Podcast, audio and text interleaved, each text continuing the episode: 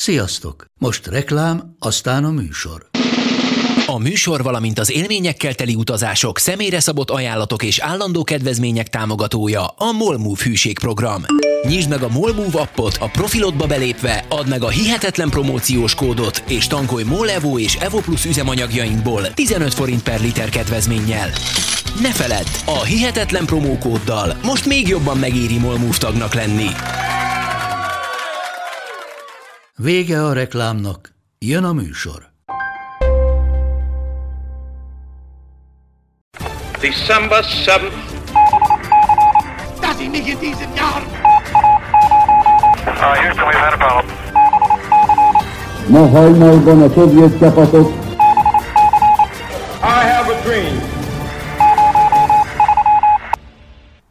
Sziasztok! Sziasztok! Ez itt a Hihetetlen Történelem Podcast, én Tündi vagyok. Én pedig Andris.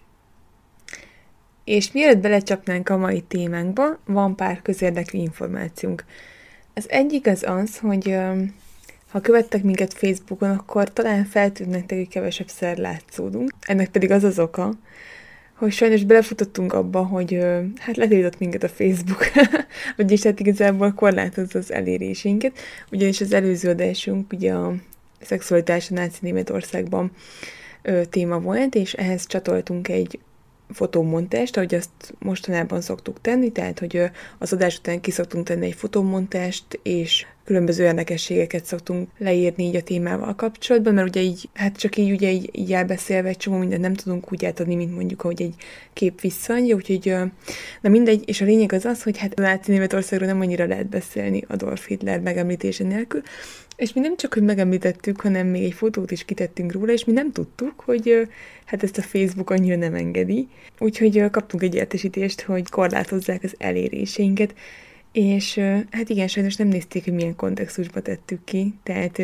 nyilván ezt nem egy támogató vagy éltető posztban raktuk ki, egyszerűen csak egy tájékoztató poszt volt, de ezt nem nézték, hanem valószínűleg az arcfelismerő felismerte a, az arcot, és, és ezt kaptuk a bent. Úgyhogy, úgyhogy hát ez történt. Úgyhogy arra szeretném titeket kérni, hogyha követtek minket Facebookon, akkor néha nézzetek rá az oldalunkra, mert egyébként frissítjük, csak lehetséges, hogy hozzátok nem jutnak el a tartalmaink. És ha már tartalom, akkor kitettük a következő szavazást. Megszavazhatjátok, hogy mi legyen a következő adás témája. Két téma közül választhattok, az egyik egy nő kettős élete, a másik pedig mindenre elszánt felfedezők küzdelme. Úgyhogy gyertek és szavazzatok! A Facebookon, ameddig még elérhető. Igen, reméljük, hogy nem járunk úgy, mint, a, mint pár mém oldal a közelmúltban. Mai adásunk témája pedig hasfelmetsző Jack lesz. Szeretnénk felhívni a figyelmet, hogy néhány részlet a nyugalom megzavarására alkalmas, így 18 év alatt nem javasoljuk az adás meghallgatását. Vágjunk is bele. A témával kapcsolatban egy-két alapvető tényt érdemes tisztázni, mivel sokan tévhitben élnek a hasfelmetsző történetekkel kapcsolatban. Természetesen már korábban is léteztek sorozatgyilkosok, az, hogy Jack ennyire híres lett, az két dolognak köszönhető. Az egyik, hogy sosem kapták el, a másik, hogy egy olyan korban élt, amikor pont egyre nagyobb jelentősége lett a nyomtatott sajtónak, így a történetét nem csak az angliai újságok írták meg, hanem az akkoriban kibontakozó világsajtónak köszönhetően világszerte ismerté vált személye. Magyarországon is alig, hanem mindenki hallotta már a nevét, de a nevén kívül nem sokat tudunk róla. Sokan úgy szokták emlegetni hasfelmetsző Jacket, hogy ő az első sorozatgyilkos, de ez a feltételezés téves. Tehát már jóval régebben is voltak a történelemben sorozatgyilkosok, csak ők nem lettek ennyire híresek, mint Jack. A korabeli lapokban hónapokig állandó téma volt Jack személye és maga a nyomozás utána. Végtelen mennyiségű cikk jelent meg a témában, különböző riportok, kihallgatások jegyzőkönyvei és a szemtanúk beszámolói. Talán pont azért, mert ennyi információ jelent meg a gyilkosságokról, nehéz elkülöníteni a valóságot a fikciótól. Akkoriban is léteztek olyan lapok, amik szívesen kiszínezték a történeteket, leveleket és interjúkat hamisítottak, csak azért, hogy nagyobb legyen az eladási szám. Pont ezért van nehéz dolga az úgynevezett riperológusoknak, vagyis azoknak az embereknek, akiknek a szakterülete maga hasfelmetsző Jack. A kifejezés a Jack the Ripper, azaz a gyilkos angol megfelelőjéből jön, és meglepően sok riperológus tevékenykedik mind a mai napig, akik abban reménykednek, hogy a modern módszerekkel és technológiával egyszer rá fognak jönni, hogy valóban ki lehetett a gyilkos, mert spoiler, ezt még ma sem tudják biztosan. Amikor készültünk az adásra, akkor több forrás is arra utalt, hogy a rendőrségi jegyzőkönyveknek egy része eltűnt, tehát egy csomó olyan adat van, amit csak a korabeli újságcikkekből lehet ismerni és tudni. Emiatt is nehéz utólagosan kutatni ezt a témát, hiszen a szenzációhajház cikkek valószínűleg kevésbé tartották magukat az igazsághoz, és sokszor olyan dolgokat is leírtak, amik ő alig, ha nem fiktívek voltak. A leggyakrabban öt gyilkosságot kötnek a sorozatgyilkos nevéhez, de nem ismerte a pontos száma az áldozatoknak. Úgy becsülik, hogy kb. 3 és 11 között lehet azoknak a száma, akikkel a rejtélyes gyilkos végzett 1888 és 1891 között. A mai adásunkban beszélni fogunk a korabeli londoni East End városrészről, a nők megélhetési lehetőségeiről, a rendőrség működéséről, majd pedig ismertetjük a leggyakrabban Jackhez köthető öt halálesetet, és bemutatjuk a legelvetemültebb összeesküvés elméleteket is, és a legvalószínűbb elkövetőket. A gyilkosságok London Whitechapel részében történtek, ami az East Endhez tartozik, és egy túlzsúfolt és szegény régiónak számított Londonon belül.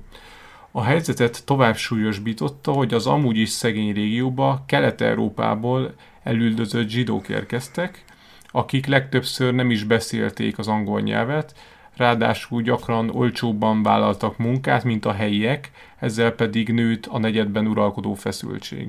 Itt egyébként nem csak zsidókat kell elképzelni, hanem lengyeleket, vagy olyan kelet-európaiakat, akik szintén ebben az időszakban vándoroltak be Angliába. Habár Dickens pár évtizeddel korábban alkotott, de nagyjából az ő regényeiből ismert városképet kell elképzelni.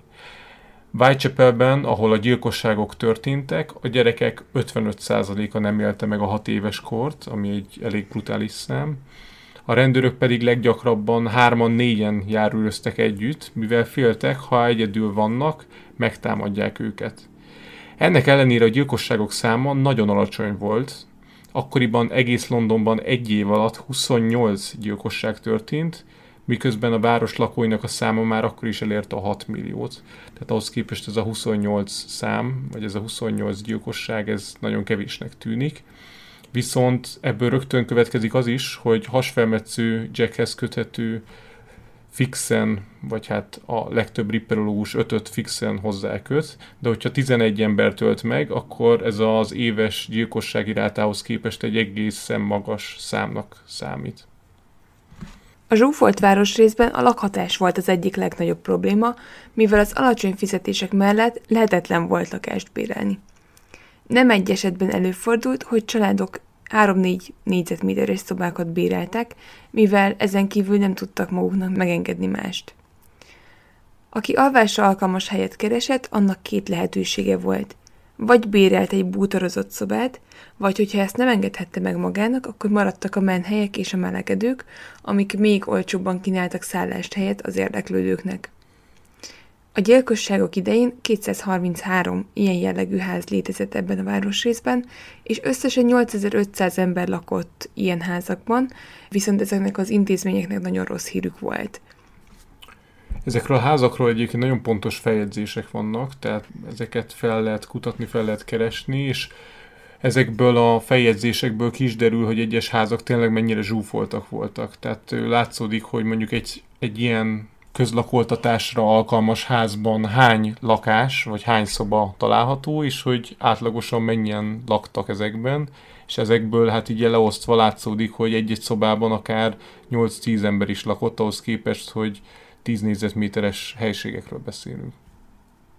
1875-ben rendelet tiltotta be a hivatalos bordélyházak működését, így azok, így azok helyét több esetben is átvették ezek az ideiglenes szállások.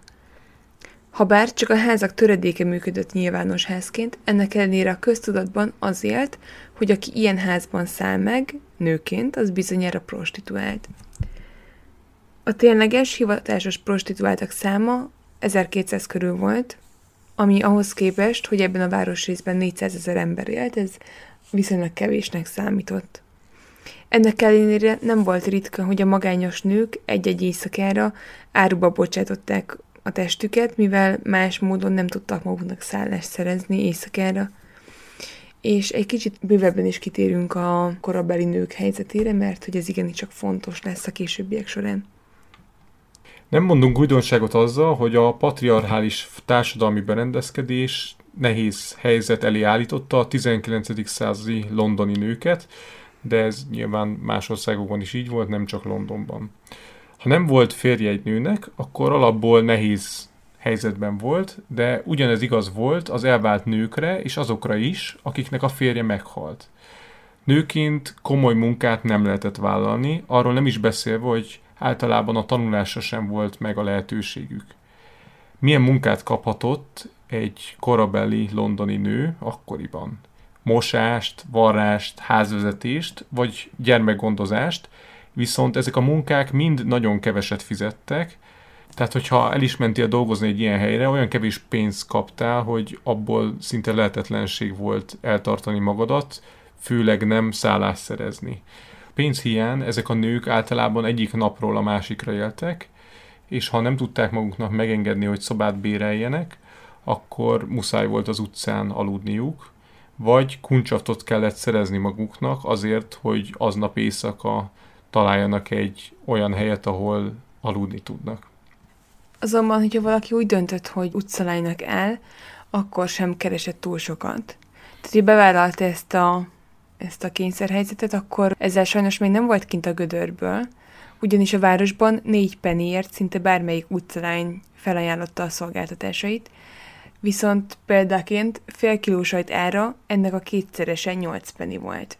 Tehát, hogyha ezt most mondjuk így megpróbáljuk mondjuk ö, magyar forintra átszámolni, mondjuk most helyzetben, akkor az egészen elképesztően alacsony ö, ár volt az, amit az, hát úgymond szolgáltatások, szolgáltatásaikért kaptak ezek a nők. Egy lehetőségük volt még nekik, hogy dologházakban dolgozzanak, viszont ezt nagyon sokan nem választották, mert könyörtelen és kiszipolyozó körülmények voltak ezekben az intézményekben. Budapesten is van Dologház utca, a 8. kerületben, de én ezt már többször hallottam, hogy Dologház utca, vagy hát nem messze laktunk onnan, de eddig sosem gondolkoztam el azon, hogy vajon miről kaphatta a nevét. Ezek olyan szállások voltak, ahol egy ágyért és nagyon szegényes étkezésért cserébe egész nap dolgoztatták az embereket. Tehát aki bekerült egy ilyen rendszerbe, az gyakran nehezen jutott ki belőle, mivel pénzhez nem tudott jutni, csupán a szállása és az étkezése volt biztosított. Pénz nélkül viszont gyakorlatilag a rendszer rabja volt, és a dologház az ott rekett emberekből kidolgoztatta a maximumot, tehát nyilván a dologház tulajdonosának ez egy jó biznisz volt, hiszen gyakorlatilag nagyon kevés pénzért kapott munkaerőt, akik éjjel-nappal nála dolgoztak. Ez ilyen rabszolgaság kelli. Rabszolgaság, igen. Egyébként a dologházaknak van más milyen vetülete is, tehát szokták használni ilyen a fegyház egyszerűsített verziójára is, de itt jelen esetben vagy Londonban itt ilyen working house-okról van szó, tehát ezekről a dologházakról, ahol gyakran a nők kikötöttek, de hát nyilván senki nem szeretett oda bekerülni, mert tudta, hogy akkor onnan szinte lehetetlenség kijutni. Ugye említettük, hogy leggyakrabban öt gyilkosságot kötnek hasfelmetsző Jackhez. Öt nőt gyilkoltak meg, és erről az öt nőről a legtöbb forrás úgy nyilatkozik, hogy ők prostituáltak voltak, de ugye, ahogy fentebb vázoltuk, ennél azért összetettebb a helyzet. Az, hogy valaki egyszer-egyszer rákényszerült az ilyen típusú pénzszerzésre, az még nem jelentette azt, hogy az illető tényleg prostituált lett volna. 2019-ben jelent meg egy mű a The Five címmel, ami az öt áldozat életét taglalja, és hatalmas bestseller lett az angol száz nyelvterületen. A történész író nőkönyvében azt írja, és próbálja ezt tényekkel is alátámasztani, hogy az áldozatok közül csupán ketten voltak prostituáltak, egyikőjük pedig csak alkalmaként tevékenykedett utcalányként. A 19. század végi Londonban egész egyszerűen, ha egy sötét sikátorban egy női holttestet találtak, akkor a nyomozás során az életet prostituáltnak bélyegezték, akkor is, hogyha valójában nem volt az. Tehát valószínűleg sokkal úgymond kényelmesebb vagy egyszerűbb volt azt mondani, hogy egy prostituáltat öltek meg, és ennyiben hagyni a dolgot, mint sem, hogy jobban felgöngyörítsék az ügyet. Igen, ugyanebben a könyvben az írónő azt is mondja, vagy azt is feltételezi, ha bár ez eléggé kétséges, de hogy véleménye szerint valószínű, hogy ez, ezt az öt nőt, hasfemmetsző Jack, nem is egy alkalmi kapcsolatszerzés közben ölte meg őket, hanem egyszerűen ezek a nők az utcára szorultak, és az utcán aludtak, és álmukban, ahogyan a földön feküdtek, úgy vágta el a torkukat, és utána ő követett el még további brutalitásokat, de hogy ezek a nők nem feltétlen, vagy hát az írónő feltételezése szerint nem feltétlenül prostitúció miatt lettek kivégezve. No, de akkor nézzük is meg, hogy mik voltak ezek a gyilkosságok. Amint már említettük, 11 gyilkosság történt pár év alatt, amik közül leggyakrabban ötöt kötnek hasfelmetsző Jackhez. Az öt áldozat közül az első Mary Ann Nichols volt, akit 1888. augusztus 31-én találtak holtan egy elhagyatott hátsó utcában. Charles Cross hajnali 3 óra 40-kor sétált a munkába, amikor észrevett valamit az utca fél homályában. Amikor közelebb ment a sötétben fekvő alakhoz, akkor látta meg, hogy egy nőről van szó. Ugyanezekben a pillanatokban egy másik embert is látott az utcán, és odahívta őt is, hogy együtt nézzék meg, mi fekszik a földön. Amikor közelebb értek a földön fekvő alakhoz, akkor látták, hogy egy nőről van szó, aki a hátán fekszik, és a szoknyája majdnem derékig fel van hajtva. A keze már kihűlt, viszont úgy nézett ki, még egy kicsit lélegzik, úgyhogy amilyen gyorsan csak lehetett, elindultak, hogy keressenek egy közelben járó rendőrt, aki esetleg tud segíteni. Pár perccel később, ahogy a két férfi elhagyta a helyszínt, egy járőr is ráakadt a fekvő nőre, azonban ő észrevett mást is, amit a két férfi nem vett észre. Azt, hogy Marian Nichols torka el volt vágva. Nem sokkal az észlelést követően több rendőr és bámészkodók is megjelentek a holtest körül, míg várták a kiérkező orvost. A doktor megállapította, hogy a nő halott, majd egy mentőkocsira tették a holttestet, és a közeli halottas házba vitték további vizsgálatokra.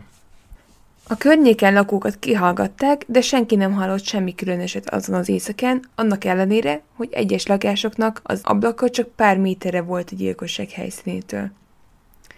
Ugyanakkor az fontos megigyezni, ami a legtöbb gyilkosságot is jellemezte, hogy nem tartottak részletes helyszíni szemlét és pontos feljegyzéseket.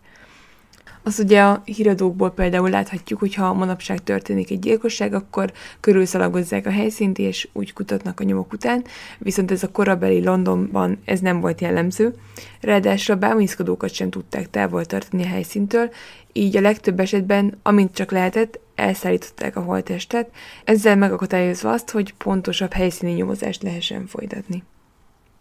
A halott szemlén megállapították, hogy a nő torkát egy hosszú törrel vágták el két helyen is, emellett az alhastáikán több vágást is felfedezett az orvos. A feljegyzésekben azt rögzítették, hogy a támadó alig, ha nem balkezes lehetett, és először az áldozat torkát vágta el, majd ezt követően csinált további vágásokat a már halott nő testén. Mivel akkoriban nem létezett általános személyigazolvány, így már az is kihívás volt, hogy azonosítsák a halottat, de végül egy napon belül sikerült az azonosítás.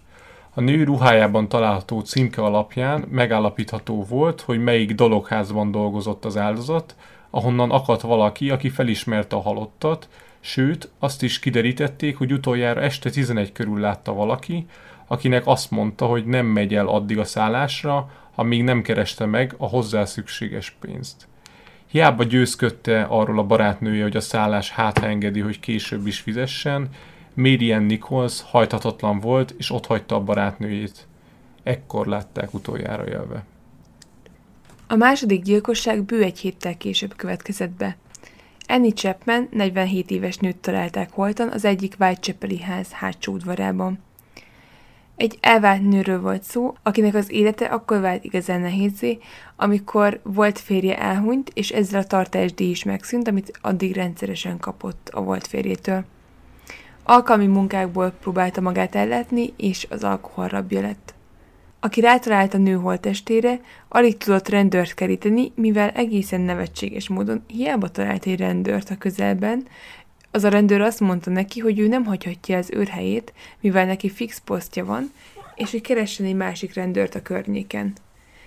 Ezek az események amúgy szintén jól mutatják azt, hogy a korabeli londoni rendőrség milyen hatékonysággal működött, tehát konkrétan valaki szólt, hogy ha hó találtam valakit, akinek elvágták a torkát, és akkor azt mondja az rendőr, hogy bocs, de nem megyek oda, mert nekem itt kell mondjuk állnom az utcasarkon, tehát hogy ez tényleg egy kicsit így furcsa. A nővel brutális módon végeztek, a vágások pedig és az elkövető fegyver hasonló volt az első gyilkossághoz. Az alhasitáikon bemetszések voltak, és a belső szerveket a gyilkos eltávolította, és a nő válda fölé helyezte. Ebben az állapotban találtak rá a holtestre.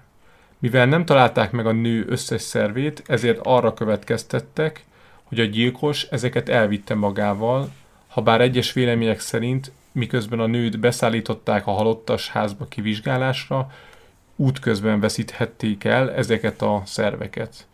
Tehát itt egy olyan gyilkosságot kell elképzelni, ahol a nőnek tényleg fel volt metszve az alhas tájéka, és onnan jó pár szervet kiszedtek, és a nő válla fölé helyeztek, de mégis voltak olyan szervek, amiket eltűnt, amiket nem találtak meg. És egyes feltételezések szerint, amikor szállították a halottas házban nők, akkor útközben tűnhettek el ezek a szervek.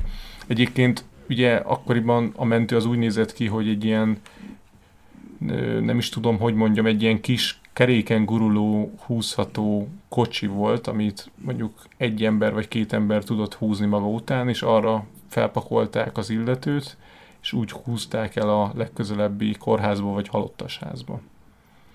A boncolás során a vizsgálatot végző orvos azt nyilatkozta, hogy a gyilkosságnál alkalmazott vágások és a precizitás arra utal, hogy egy anatómiában is ismert ember, akár egy orvos is lehetett egy gyilkos. Később elterjedt ez a megállapítás, ha bár egy másik orvos szerint ö, nem vallottak szakavatott rutinra a gyilkos vágások.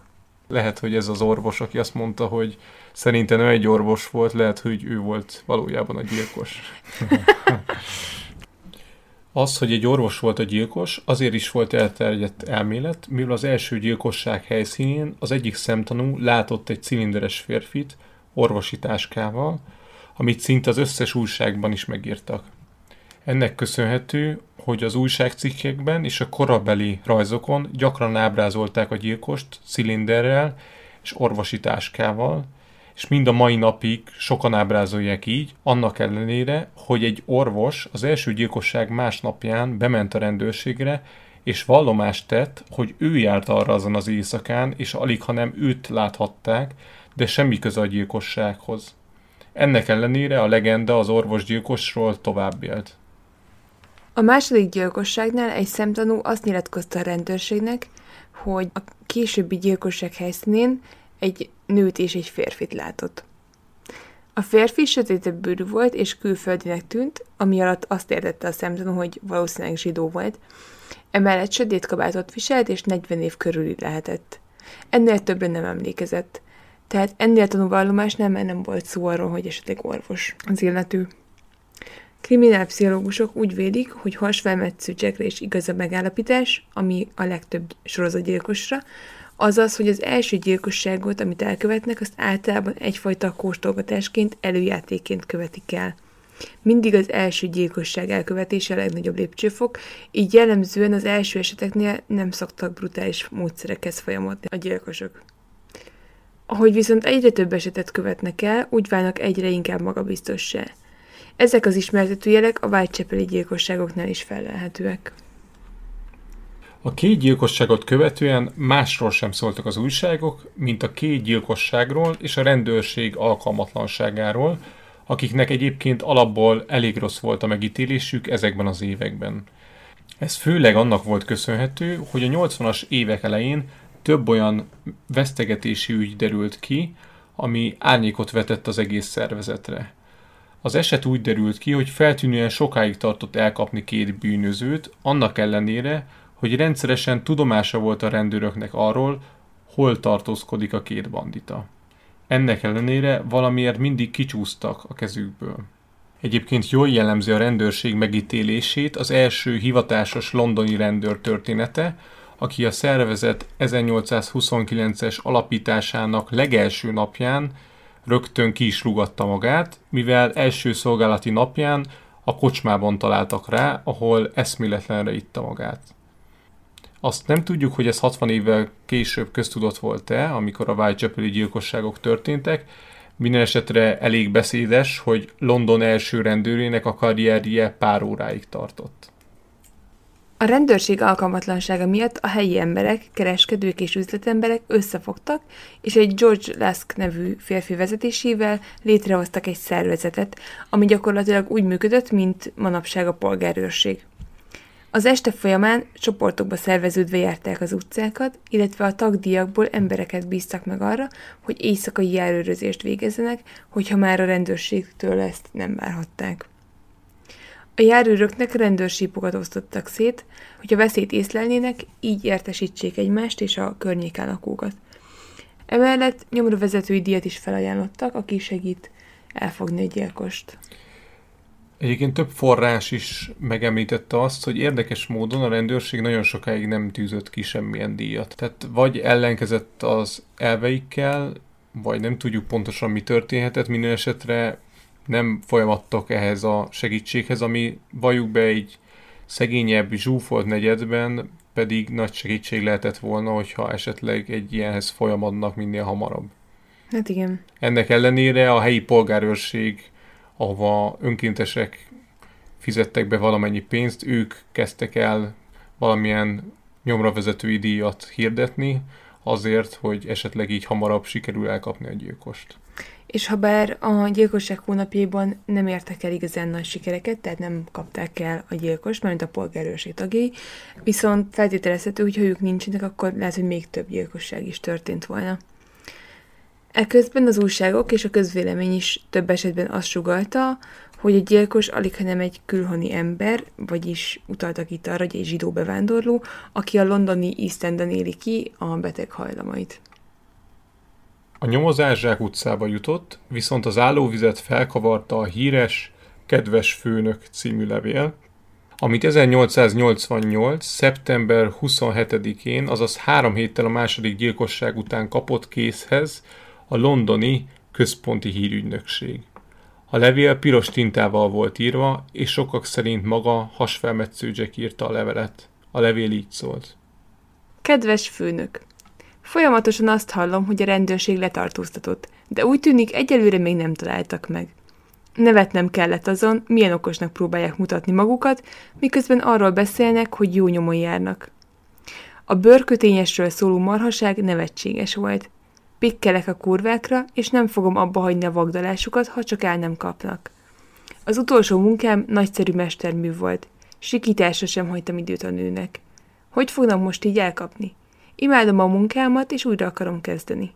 Hamarosan megint fog hallani rólam és a vicces kis játékaimról. Az utolsó munkám során egy gyömbérsörös üvegben megmentettem egy kicsit abból a sajátos vörös anyagból, hogy azzal írjak, de olyan sűrűvé alvat, mint az enyv, úgyhogy nem tudom használni. De remélem azért a piros tinta is megteszi, haha.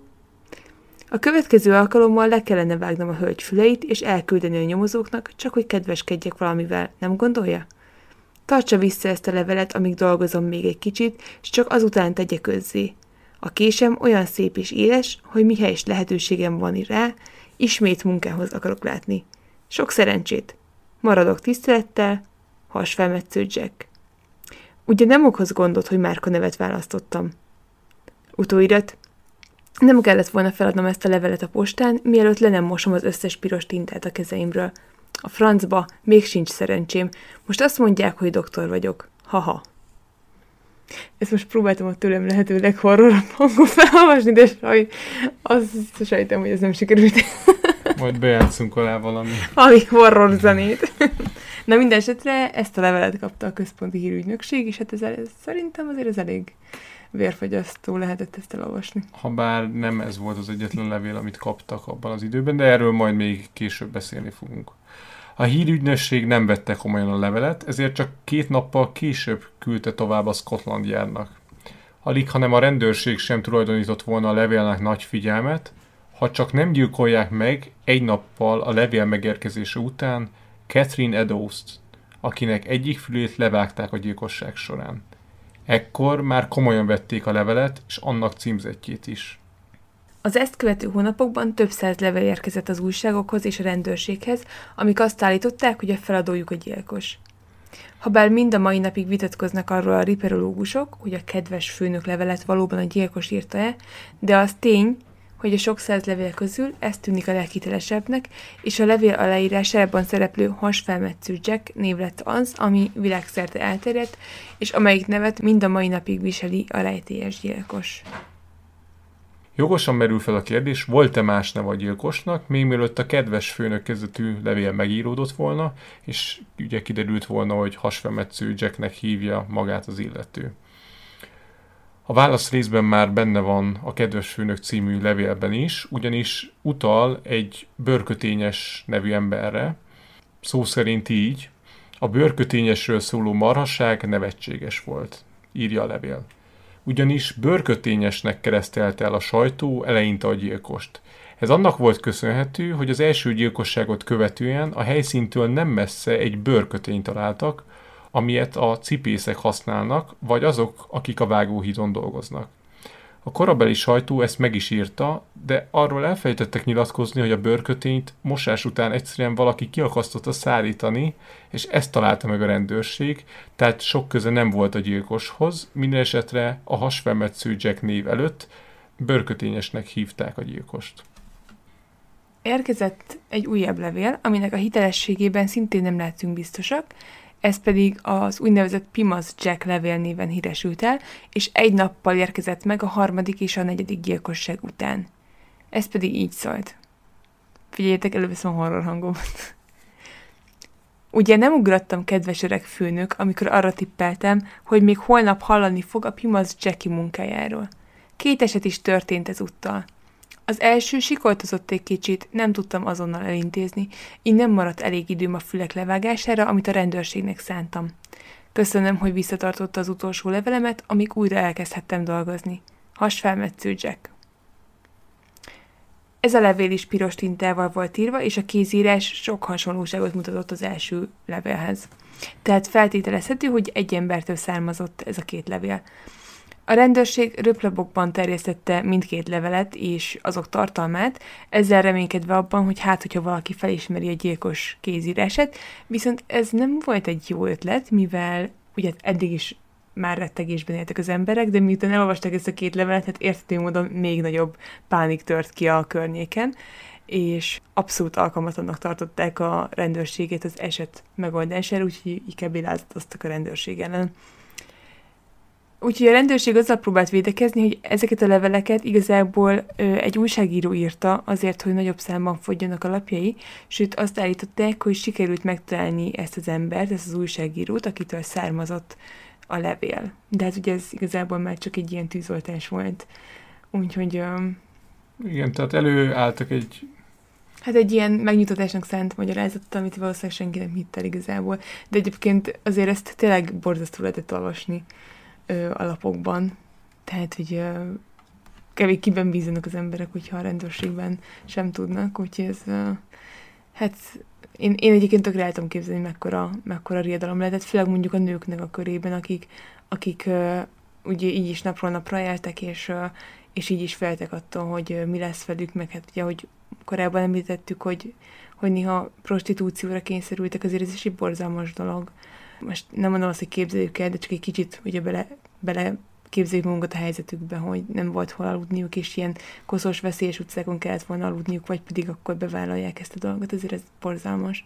Ráadásul tudták, hogy van egy ilyen őrült, aki, aki néha így lecsap. Ezzel kapcsolatban csak annyit akarok hozzáfűzni, hogy Jack Londonnak volt egy könyve, ami 1903-ban jelent meg, aminek az a címe, hogy People of the Abyss, és itt nagyon részletesen kifejti azt, hogy milyen helyzet uralkodott az utcákon, és hogy voltak olyan terek és parkok, ahova ha betévedt az ember, akkor azt láthatta, hogy ott egymás mellett fekszenek különböző hajléktalan emberek. Tehát, hogy nagyon nagy számú ember tömeg aludt az utcán, tehát ez nagyon nem volt ritka, és, és ebben a könyvben ezt részletesen ki is fejti, hogy hogy nézett ki ennek a látványa a korabeli Londonban. És ha bár ez a könyv ez 1903-ban íródott, de ugye azt kb. 15 évvel van hasfelmetsző Jack története után, de jó képet ad arra, hogy milyen helyzet uralkodott. Tehát aki mondjuk tényleg nem tette meg, hogy egy szobát béreljen magának, az az utcára kényszerült, és tömegesen aludtak az emberek az utcán, és ez nem volt ritka. A levelekben lévő utalásoknak megfelelően egy kettős gyilkosság is bekövetkezett 1888. szeptember végén, ami a kettős eset néven vált ismerté. Hasfelmetsző Jack ismét lecsapott, a harmadik áldozatát Elizabeth Stride-nak hívták, és feltételezhető, hogy a gyilkolás pillanatában valószínűleg megzavarhatták, mert csupán a torkát vágta el az áldozatnak, és aztán elmenekült a helyszínről ezt. A kutatók mind a mai napig vitatkoznak arról, hogy vajon mi üzhette el a gyilkost. Valószínűleg meghallhatta valakinek a léptét a közelben, ezért inkább elmenekült. Azonban a harmadik gyilkosság helyszínétől 20 perc járásra egy új áldozatot választott magának, és itt valószínűleg nem, zavarhat, nem zavarta meg senki, mivel úgymond hát befejezte, amit elkezdett. Hasfelmetsző Jack eltávolította a nő balveséjét és a méhét, majd elhagyta a helyszínt. A két holtest felfedezése között háromnegyed óra telt el. A negyedik gyilkosság kapcsán két érdekességet is érdemes megjegyezni. Az egyik, hogy az áldozat, bizonyos Catherine Eddowes pár órával halála előtt még az egyik rendőrös fogdájában ült, ahová azért zárták be, mert a gyilkosság előestéjén maga tehetetlenül lerészegedve feküdt valahol az utcán.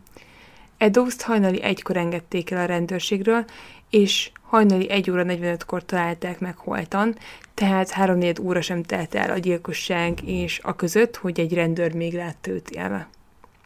A másik érdekesség, hogy a negyedik gyilkosság helyszínéről nem messze találtak egy véres ruhadarabot, ami az elhunythoz tartozott. Ez önmagában is egy érdekes tény, viszont a ruhadarab fölött a házfalon a következő krétával írt szöveg volt olvasható. Idézet. A zsidók azok, akiket sosem hibáztatnak semmiért. Idézet vége. A kiérkező rendőrök nem tudták eldönteni, hogy van-e bármi köze a gyilkosságokhoz a feliratnak, vagy csupán véletlen egybeesésről lehet szó. Akkoriban nem voltak ritkák az antiszemita megnyilvánulások, ezért a helyszínre érkező rendőrfőnök elrendelte a felirat letörlését, hogy nehogy zsidó ellenes zavargások törjenek ki. A történethez az is hozzátartozik, hogy két helyesírási hiba is volt ebben a falfirkában, ellentétben a jó helyesírással megírt kedves főnök és Pimas Jack levelekkel. Tehát, hogy ezt nem tudták egyértelműen azt mondani, hogy ezt hasfelmetsző Jack írta ezt a feliratot. Hát nem vallott volna rá, tehát ez valószínűleg egy véletlen egybeesés, hogy pont azon a helyen találták ezt a feliratot ha bár itt is vitatkoznak a ripperológusok, hogy vajon mi lehet az igazság. Minden esetre a rendőrfőnök inkább úgy rendelkezett, hogy töröljék le ezt a feliratot, nehogy ebből probléma legyen.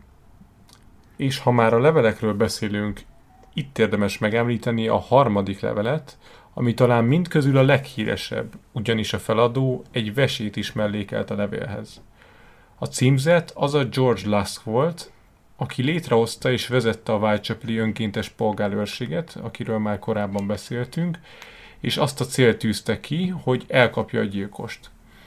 A társaság vezetőjének címe és elérhetősége rendszeresen szerepelt az újságok hasábjain, így bárki küldte az üzenetet, nem volt nehéz dolga kitalálni Lask címét. A levél pedig így szólt, amit kapott. A pokolból. Mr. Lask, tehát küldök egy félvesét, amit egy nőből szedtem ki, és önnek konzerváltam. A másik felét megsütöttem és megettem, nagyon finom volt. Ha van még türelme, elküldöm a véres kést is, amelyel eltávolítottam a vesét. Kapjon el, ha tud, Mr. Lask.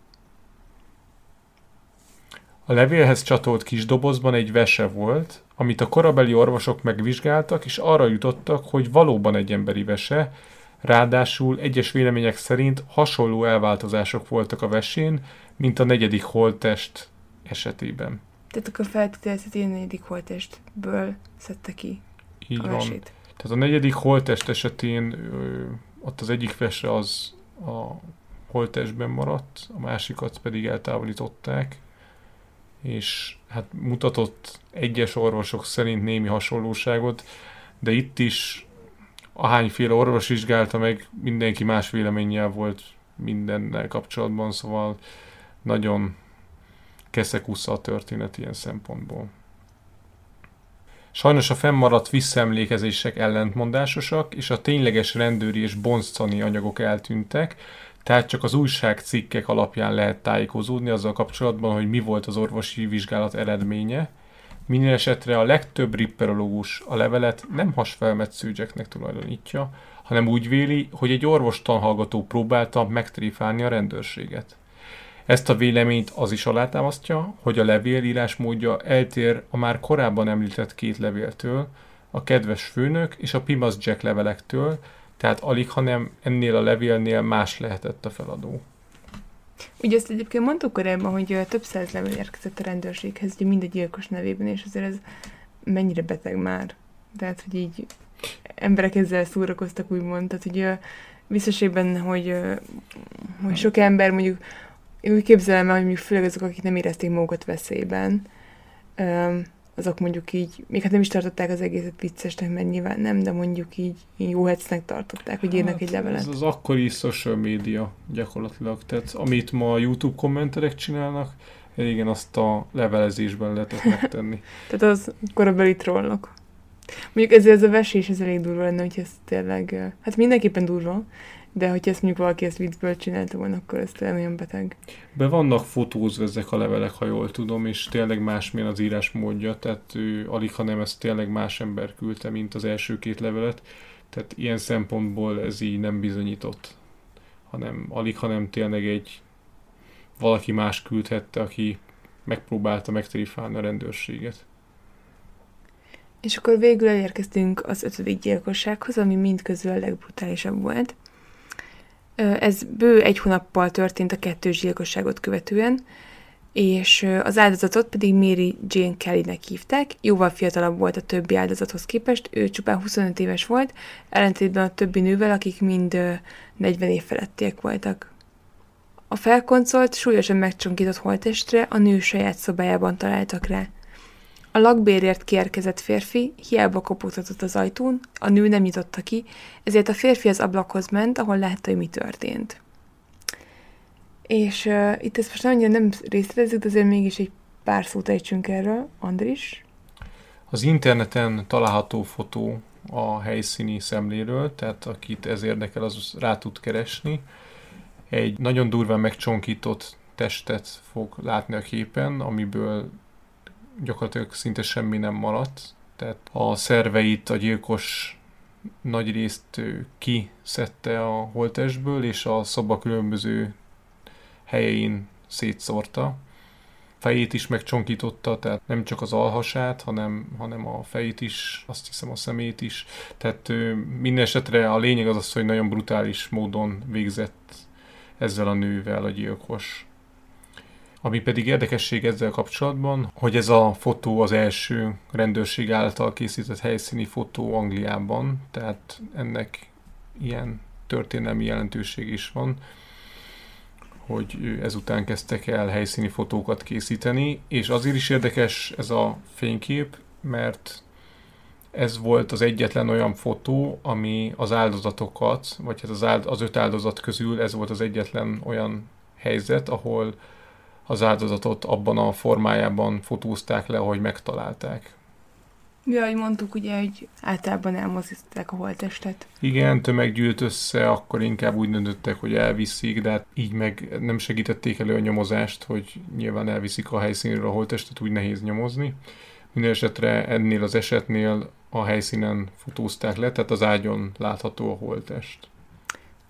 És egy fontos dolgot érdemes megjegyezni még ezzel a brutális ötödik gyilkossággal kapcsolatban, mégpedig azt, hogy a gyilkosságot megelőzően volt egy fontos szemtanú. Egy bizonyos George Hutchinson hajnali kettőkor találkozott az áldozattal az utcán. A nő pénzt kért tőle, de Hutchinson azt mondta a nőnek, hogy nincsen nála pénz. Igen, Hutchinson egy korábbi ö, kuncsaftja volt, ha így lehet mondani. Ezt igen, nem tudom, azt tudjuk, hogy ő, ez a nő prostituáltként dolgozott, tehát ez a nő, oké. Okay. Tehát akkor a nő prostituáltként dolgozott, és ő Hutchinson pedig egy korábbi kuncsaftja volt. Úgyhogy valószínűleg ezért szólította meg, mert őt már ismerte korábbról, de Hutchinson elküldte, mert azt mondta, hogy nincsen nála pénz. Ezt követően a nő arrébb sétált, és egy a sarkon álló férfihoz ment oda, akivel szóba elegyedett. Hutchinson még hallotta is, hogy a nő azt mondja az idegennek, hogy rendben, mire a férfi azt válaszolta, minden rendben lesz azzal kapcsolatban, amit mondtam neked. Hutchinson követte a párt, sőt, próbálta meglesni a férfi arcát is, viszont az annyira a fejébe húzta a kalapját, hogy a sötét utcán lehetetlenség volt részletesen megfigyelnie. Ennek ellenére Hutchinson nem adta fel, követte őket egészen a gyilkosság helyszínéig, ahol látta őket bemenni a házba. 45 percig vált a ház melletti sarkon, de egyikőjüket sem látta kijönni a házból, így hajnali háromkor elhagyta a helyszínt. Tehát így ezzel Hutchinson vált a legfontosabb szemtanúvá az egész gyilkossági ügyben, és ő volt az, aki biztosan vélhetően látta a gyilkost, viszont az általadott személyleírás alapján nem tudott előre mozdulni a nyomozás, mert ugye nem látta az arcát.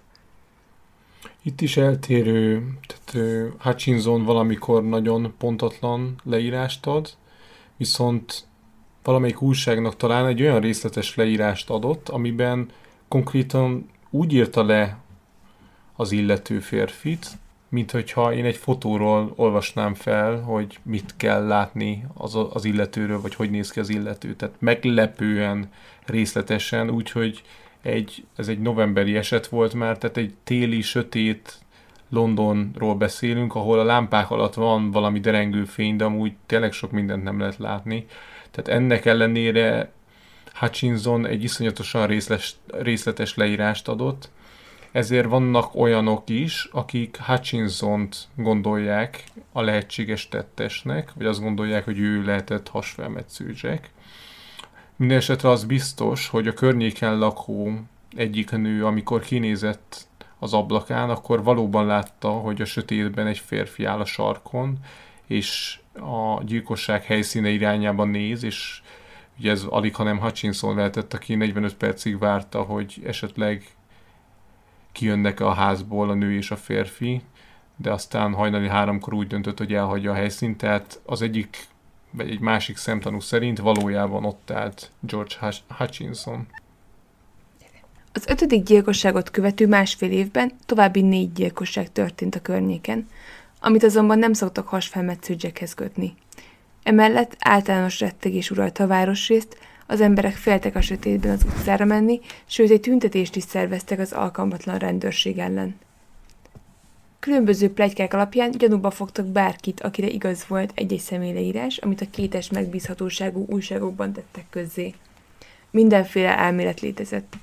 Hogy a gyilkos a városban élt, vagy a városon kívülről jött, Whitechapeli lakos volt, vagy pedig az West Endről jött át gyilkolni, zsidó volt, tehetős volt, szegény volt, volt vagy nem volt orvosi szaktudása.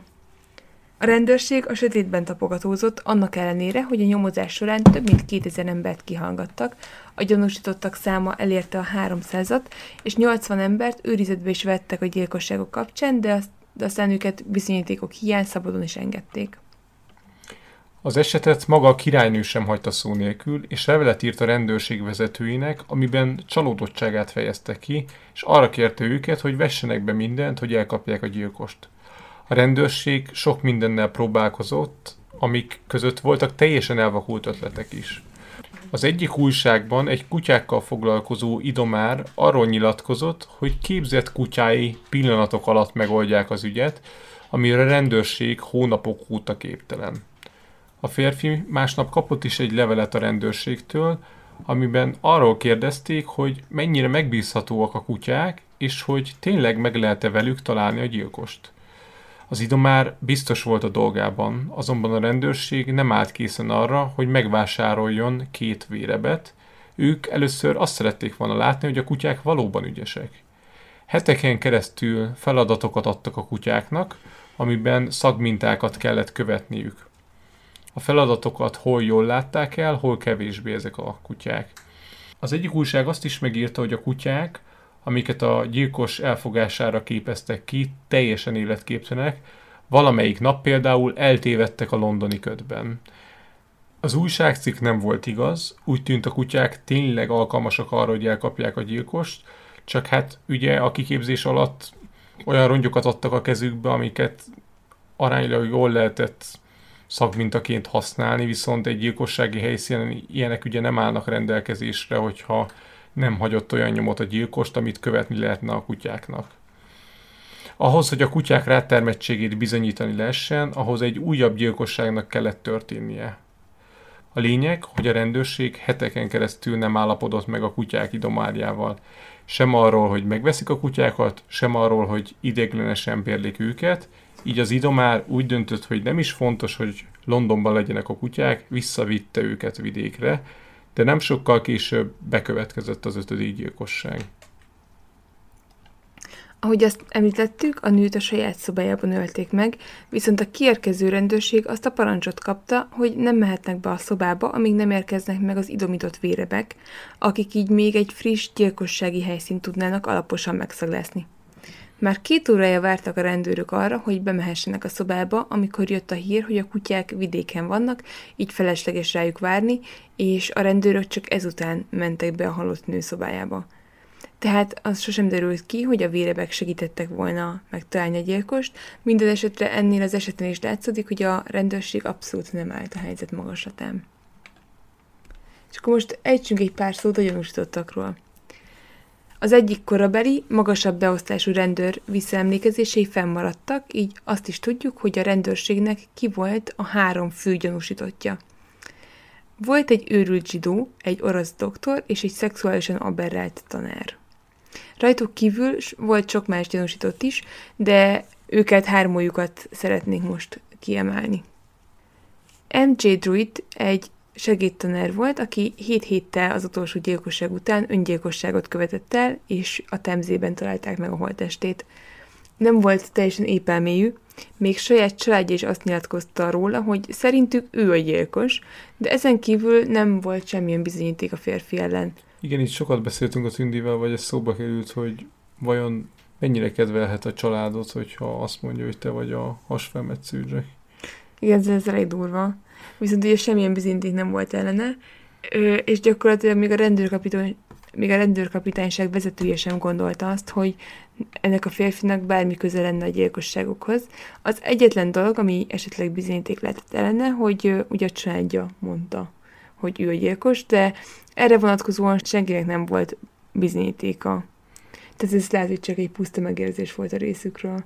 Mindenesetre tényleg durva lehetett az alak, hogyha, hogyha ezzel vádolta saját családja. Mint hogy az is lehet véletlen egybeesés, hogy éppen az utolsó gyilkosságot követően lett öngyilkos. Viszont az iskolájából egy komoly indokkal elbocsátották őt, aminek az indoka sajnos nem ismert, de könnyen lehet, hogy a kirúgás miatt lett öngyilkos, nem pedig a gyilkosságokkal van összefüggésben ez a tett. A másik főgyanúsított egy Kozminski nevű őrült lengyel zsidó, aki utálta a nőket és a prostitúciót. A gyilkosságok évében még márciusban elmegyógyintézetbe zárták, majd több intézetben is megfordult, végül 1916-ban hunyt el, tehát bő 25 évvel a gyilkosságok után. A férfi magában beszélt, sosem mosakodott, és azt állította, hogy egy felsőbbrendű erő mondja meg neki, mit kell tennie. 2014-ben megjelent egy könyv, ami azt állította, hogy a negyedik áldozat sáját megvizsgálták modern eszközökkel, és találtak rajta olyan DNS mintát, ami Kozminskitől származott. Ezzel mondhatnánk, hogy az ügy lezárult, és kiderült ki volt a gyilkos, azonban a DNS tesztről kiderült, hogy tévesen számolták ki a genetikai egyezőség esélyét, így a történet alig, ha nem humbug. Egyébként ennek kapcsán az jut eszembe, hogy az internet tele van azzal, hogy milyen gyanúsítottak voltak, és, és szerintem itt az utóbbi 10-20 évben mindenki abból próbál pénzt csinálni, hogy valamilyen jött-ment, teljesen elrugaszkodott ötlettel előáll, hogy szerinte ki a gyilkos, majd ebből ír egy könyvet, amit egy csomó lelkes ember megvesz, azért, hogy talán most tényleg kiderült ki hasfelmetsző Jack, de aztán mindig kiderül, hogy igazából ilyen szemenszedett hazugság az egész. Na de mindegy, ki a harmadik gyanúsított? A harmadik gyanúsított egy Ostrog nevű orvos volt, orosz orvos volt, aki egy kis stílű tolvaj volt és egy szélhámos. Őt is elmegyógyintézetbe zárták, azonban a gyilkosságok kezdet előtt nem sokkal szabadon engedték, és azt követően pedig nyoma veszett.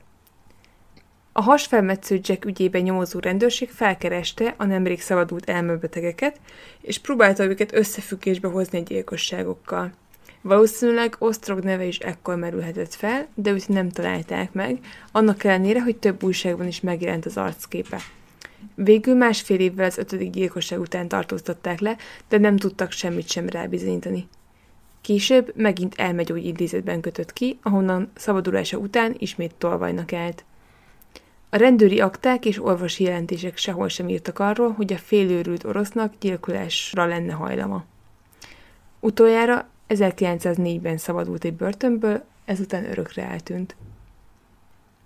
Igen, tehát itt is meg van említve, hogy a rendőrség sok helyen próbálkozott azért, tehát ők elmentek az elmegyógyintézetekbe, és megkérdezték azt, hogy az utóbbi egy-két évben kik szabadultak ki, és ezeket az embereket megpróbálták lekövetni. Tehát nem véletlenül olyan magas az a szám, hogy, hogy 2000 embert kihallgattak, és több mint 300 gyanúsított volt. Tehát, tehát azért próbáltak tenni, de az akkori kor nyomozási trendjei és a rendelkezésre álló technika az minimális volt. Igen, tehát ma már nyilván sokkal könnyebb dolguk lenne a rendőröknek a térfigyelőkamerákkal, meg öm, mobiltelefonokkal, meg minden ilyesmivel, de az akkori technológia sem segítette őket igazán. A három fő gyanúsítottan kívül még szóba jött egy George Chapman nevű borbé, aki az 1890-es években három feleségét is megmérgezte, és 1903-ban halára ítélték, azonban szakértők kevésbé tartják valószínűleg, hogy ő lett volna hasfelmetsző, ugyanis teljesen másfajta gyilkolási formát választott feleségei esetén, ami nagyon ritkának számít a gyur, durva gyilkosságoknál. Tehát az ritka, hogy egyik esetben valaki megmérgezéssel öl meg valakit, pár héttel később pedig gyakorlatilag felkoncolja valakinek a holtestét, tehát ez, ez nem túl gyakori, hogy valaki ennyire különböző halálnemeket válasszon az áldozatainak. És mint minden gyilkosságnál, itt is voltak elrugaszkodottabb ötletek arra vonatkozóan, hogy ki lehetett a rejtélyes gyilkos. Az egyik ilyen elmélet szerint Viktória királynő unokája, Albert Viktor herceg lehetett, akit azért nem kaptak el sosem, mert a királyi család összejátszott a rendőrséggel. Az elmélet szerint a szifilisze miatt beszámíthatatlan herceg éjszakánként a várost járta és gyilkosságokat követett el.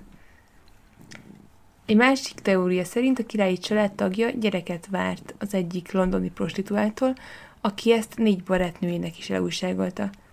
Később ez az öt nő esett áldozatul a gyilkosságoknak, amit a királyi család orvosa végzett el.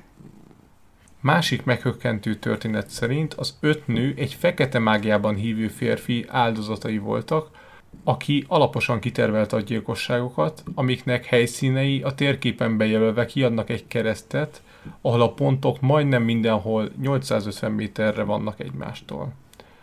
Az elmélet több helyen is sántít, például valahol a gyilkossági helyszín nem pont a képzeletbeli szimmetrikus keresztre esik, hanem 100 méterrel arrébb, amit azzal magyaráz az elmélet kitalálója, hogy csak azért nem ott hajtották végre a gyilkosságot, mert az egy forgalmas tér közepe, ahol mégsem lehet feltűnésmentesen felkoncolni az áldozatot. Ez is egy a sok őrült elmélet közül, mint ahogy az is, hogy Lewis Carroll az Alice Csodaországban című könyv szerzője volt a valódi gyilkos. Egyes vélemények szerint Carrollnak kettős személyisége volt, és még gyakran mesekönyvet írt, másik énje az gyilkolászni járt. Hát mondhatjuk, hogy ez is elég elrugaszkodott a valóságtól.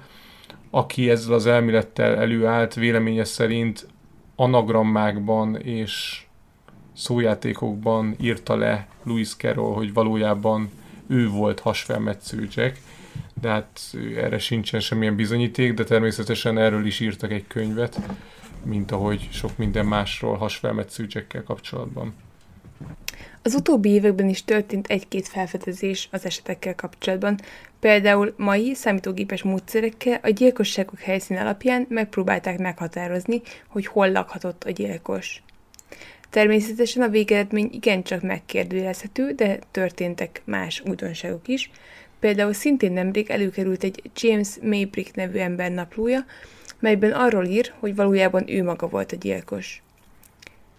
Aki előállt naplóval és ezzel az elmélettel, az nem tudta bizonyítani a napló eredetiségét, de alig hanem a közeljövőben is számíthatunk még hasonló, meghökkentő felfedezésekre. Reméljük, hogy tetszett az adás. Gyertek szavazni a Facebook oldalunkon, hogy mi legyen a következő utáni adás témája, és találkozunk legközelebb. Sziasztok! Sziasztok! A forrásokat megtalálhatjátok a leírásban, vagy a hihetetlentörténelem.simplecast.com-on. Kövessétek a Facebook oldalunkat is, a Hihetetlen Történelem Podcast Facebook oldalt, ahol három naponta jelentkezünk érdekes villámtörikkel. Örömmel fogadunk e-maileket is a hihetetlen gmail.com e-mail címen, hogyha esetleg kérdésetek, észrevételetek lenne az adással kapcsolatban. A podcastet megtaláljátok az Apple Podcast adatbázisában, Spotify-on, Google Podcasten és még sok más helyen is. Hallgassatok minket máskor is. Sziasztok! Sziasztok! Ha más podcastekre is kíváncsi vagy, hallgassd meg a Béton műsor ajánlóját. El tudod képzelni, hogy a podcastet, amit éppen most hallgattál, fél év múlva már a mesterséges intelligencia generálja? Mi sem. De ha érdekel, eljötte már a gépek lázadása. Hallgass bele az Embertelen podcastbe. Orsós Lajos vagyok, a műsor házigazdája. Egyelőre még élőben. Egyelőre. Fedezzük fel együtt, hogyan ismerkedik, randizik, mesél és vitatkozik Betty és Péter, két teljesen mesterséges intelligencia. Lajos, a podcast címét mond még egyszer, Léci. Oké. Okay. Embertelen podcast. Ez a műsor a Béton közösség tagja.